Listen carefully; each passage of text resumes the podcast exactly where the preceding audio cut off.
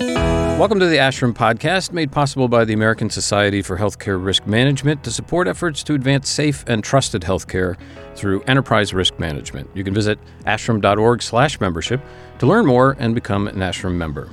I'm Michael Carrese, and 25,000 workplace assaults occur annually in healthcare settings in the U.S., and unfortunately, many experts expect that number to continue increasing. This is a major challenge for these organizations, and it's led the American Hospital Association to create the Hospitals Against Violence Initiative, which is sharing best practices and supporting members in their efforts to reduce workplace violence. One place to turn for an example is Mayo Clinic, which has developed a comprehensive violent patient program that now spans the entire practice from clinic and pre hospital care through to all the hospital campuses across the Mayo Clinic health system. We have representatives from the AHA and Mayo on today's show to provide detail on all of this. Dr. Neel Shah is a consultant hospitalist at Mayo Clinic Hospital in Rochester, Minnesota, and leads the Complex Behavior Committee that oversees policy and programs to reduce complex behavior among both patients and visitors.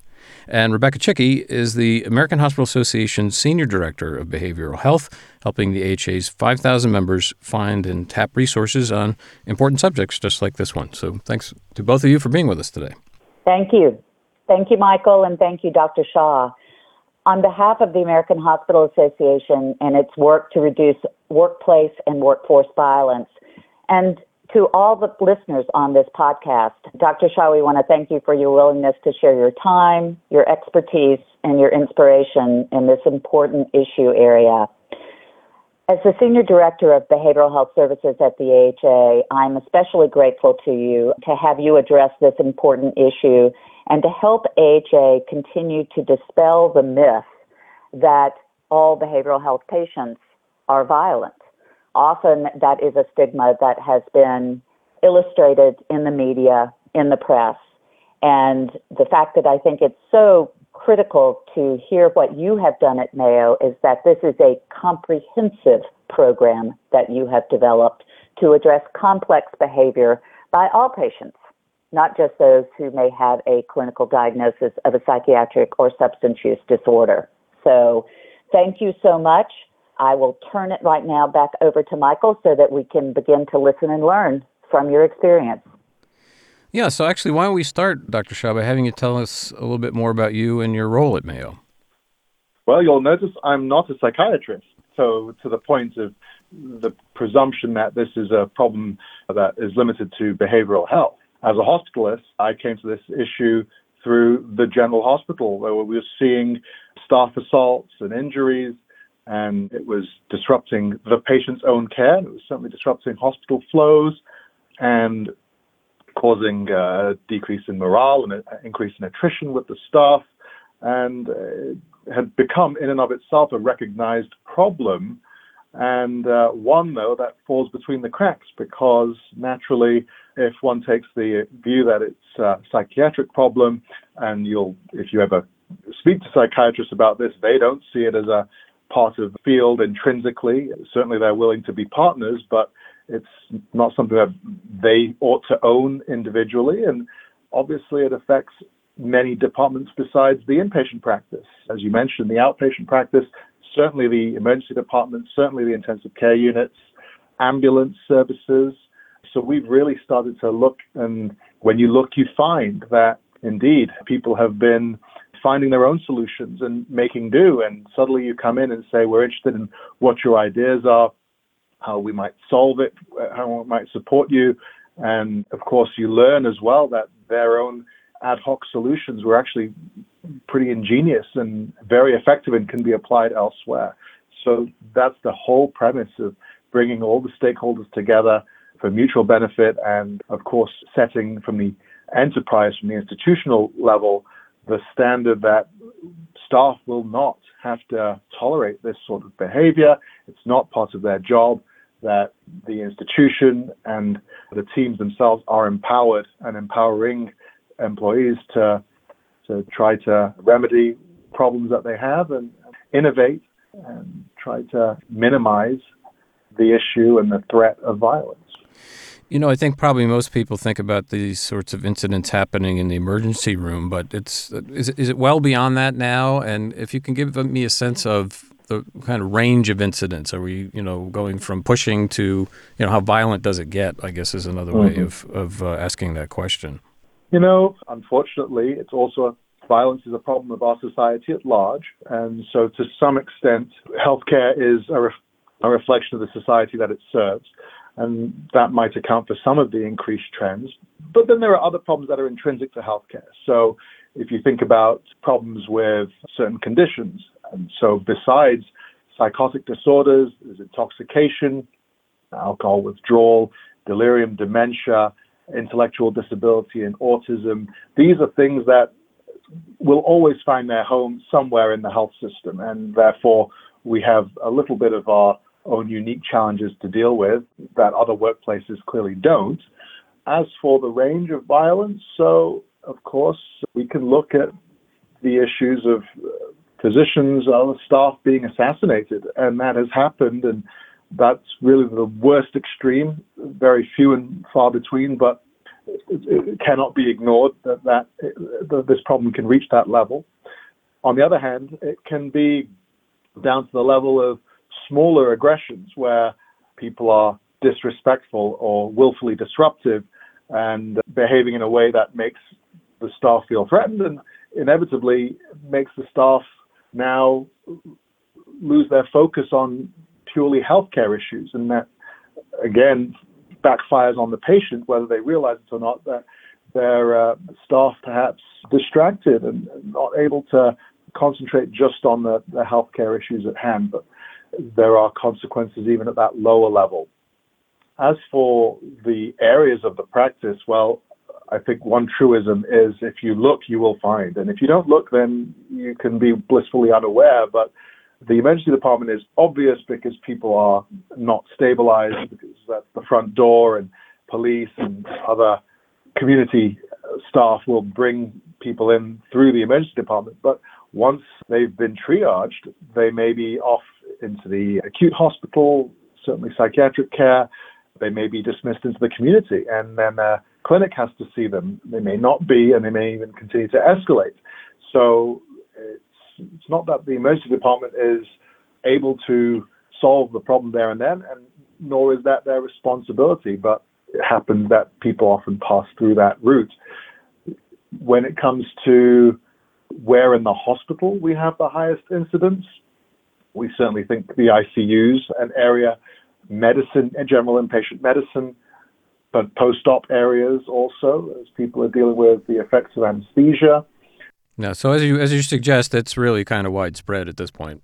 It's very wide, and certain specialties, uh, neurology is one that may surprise people, and certain clinics. We've got HIV clinic, we have certain primary care where issues of opioid use being discussed. So if you look, you will find, and, and it's not something that you can say uh, belongs therefore to one department. That's really that's a failing strategy if you assign this this issue because the, the solutions have to come from all angles and uh, are outside the abilities of one department to manage. Right. So let's talk about how you make this a successful strategy. And if you could just kind of summarize for us Mayo's approach and the, the key elements of your plan. So it really has to be a comprehensive strategy. There is a lack of evidence. We're working on that as to which individual components are the most useful or less useful. We actually did a national benchmarking study late last year that was published this year Uh, on the how widespread various components are across the country. That was very revealing. There were certain themes that came out, but it was also clear that most hospitals are also starting to see more and more that they can't simply put more resources into, say, the emergency department or hiring trained nurses to manage escalating behavior or working on the EMR and identifying these patients. Those are examples of things that can be helpful, but as like with any chain, as soon as you move the patient into the next link in the chain, if there's a weakness, that might be the break point. If I had to list the components of a comprehensive workplace plan, I would say screening and access management, training and education of staff, communication of data, certain new measures coming in is very important. The response, so uh, how do you assign security or a response team to an event, documenting the fact that the patient may have a risk of escalation or has a, a past history of behavior, the environmental design and modifications, and the organizational commitment, because nothing will happen unless your leaders are on board and are buying into the belief that if you don't protect the staff that care for the patients, then the patients, which is the primary goal of any healthcare institution, will be the first victims. So, talk about how this has worked out at Mayo. How has it improved processes and, and staff performance and well being overall? And So, our uh, projects have happened in sequence. It's not been all at once. And so, year by year, as say the background rates of violence has continued to rise in the country, we've seen uh, massive improvements when we've brought in new measures one example would be we built a purpose-built complex intervention unit, which was staffed by medicine and psychiatry and trained nursing and was purpose-built to minimize risk. And that had a massive effect when we were able to draw in now the highest risk patients, which were themselves being identified systematically, and referrals were being put in based on certain criteria. But with the background rate increasing, you also see the effects of that lessening gradually each year. And it's brought us to the point where we are thinking now, what more can we do? What additional training do our staff need? Do we expand the unit? It brought to light that pediatrics is facing a much greater challenge than we previously anticipated. And so that needs to be a, much more central part of the plan. And so I think as we go through uh, PDSA cycles, we see that, okay, this is having a good effect, let's double down. This is not so much, let's uh, focus our attention elsewhere. But each, each endeavor tries to move things forward. And we have kept events under control, but at the same time, I'll be the first to admit that we suffer, as everyone does, from incomplete reporting. And uh, you can never get to the level where you think that just because you've encouraged your staff to report and you've given them pathways and you, you get people to report more than they did before, that that behavior will continue or that they won't start to reset the bar and say, okay, I will, I'm perfectly willing to report if it if it crosses a certain line, but I'll also start to be a bit more tolerant of, of low level behavior which is precisely what we want to encourage people to not tolerate. But it's natural that reporting is burdensome if people don't feel that there's a response made to address their experiences. Uh, and so it's a work in process that we have to continually ask for feedback and continually make improvements where we can.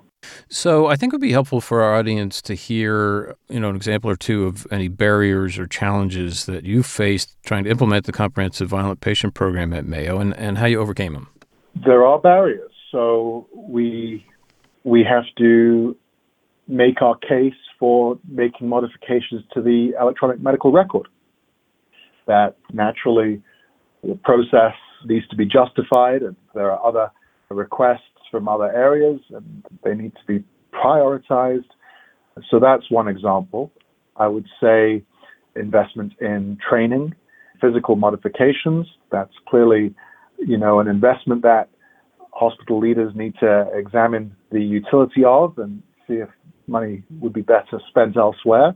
Again, you have to make your case. I would say one of the important things in dealing with healthcare violence is to realize that our metrics are not the same as other fields within medicine. We're not talking about wrong site surgery or length of stay, but we do have metrics. If, if you look, you'll find them. So, of course, the number of events, the number of staff that feel threatened in a given period, the time off work or on work restrictions, the number of security calls, the uh, amount of cost of repairing damage from any events really are metrics out there. And once you start to utilize things like the EMR, then you can actually gather even more data. So once you've identified that a patient has a higher risk, you can track their length of stay and see if it's prolonged versus anybody else, and that can become a justification. So it's important that you adapt to your own environment. I think the teams themselves will know how to measure best the effects. Uh, I think get down to the unit level, nurse managers, certainly the local clinical staff can tell you that morale has been affected. We need to actually do a survey of that. So adapting to novel metrics and but then making the case to your leadership. So one of the strategies we used was we set a culture of every week sending an email summarizing the events that had happened in that week, and it had never happened before. And certainly, it had two effects. Number one, all the big events were being systematically sent out, which previously they may have been on an ad hoc basis to a variable group of, of leaders. Now it was happening in a in a predetermined way, and that opens eyes immediately. And second of all, you are now reporting a slightly lower level than when you were doing it on an ad hoc basis. So the volume starts to get reflected. And so that was one of the first steps that got our ball moving when we showed that Mayo Clinic is not an ivory tower, that we are part of the US healthcare system and this challenge faces all hospitals, and we need to find our own solutions to it. That our staff, who are here to do their very best, are suffering with, with something that was not at the forefront of of our leaders' minds up until the point that we made it. So, as we wrap up here, if you could boil it down to just maybe one piece of advice for the other hospitals who are interested in implementing this kind of a program, what would it be? I really think the first step that people can make is to ask the staff what their concerns are if they've experienced this. You have to get that, whether it's from a survey or just huddling with them. Once you've ascertained what their, their concerns are, then actually uh, ask them for their suggestions. They may have already, as I alluded to earlier, been working on things, and you can learn from what they've been doing. You can support it more. You can uh, elevate it to a, a much higher level. But if you can engage with the staff and use their expertise, they are dedicated. They want what they really want from the institution is their backing. And, you know, after we've given them their backing that they need, we should stand back and let them implement their own changes. But it can't happen in a top down way, and nor can it be solved in a bottom up way. It has to be also that strong collaboration between leaders and the frontline staff. Rebecca Chickey, so obviously I'm sure you'd support the sentiments there about staff involvement. What else uh, would you like to share with us about the Mayo approach and your thoughts on it? In general, I think that the comprehensive approach that Mayo is taking is fundamental to reducing overall violence in the workforce. As Dr. Shah indicated, violence is found everywhere, but when it, it is prevalent in a workforce environment, it can do such significant harm to any workforce in terms of what their end goal is trying to achieve, but particularly when your workforce is addressing the healthcare needs of individuals. So I'm going to take a little bit of liberty here, Dr. Shah. I know that we haven't mentioned COVID 19 yet, but clearly we have been and still are in the midst of unusual pandemic. And I would think that having in place already such a program where staff can have their voice heard, where they can influence change, that that has been critical.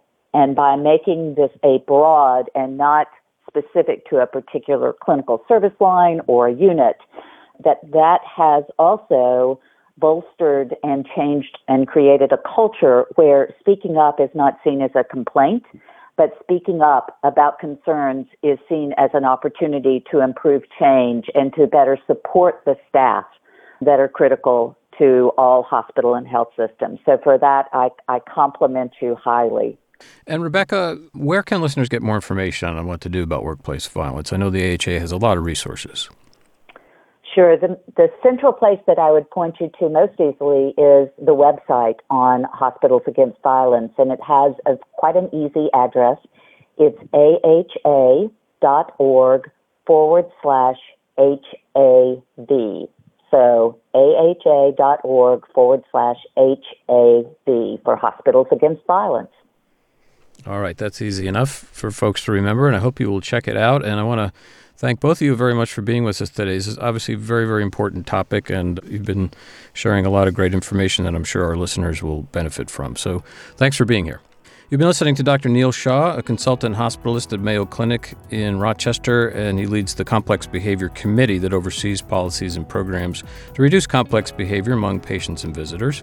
And Rebecca Chickey was also with us. She's the American Hospital Association's Senior Director of Behavioral Health.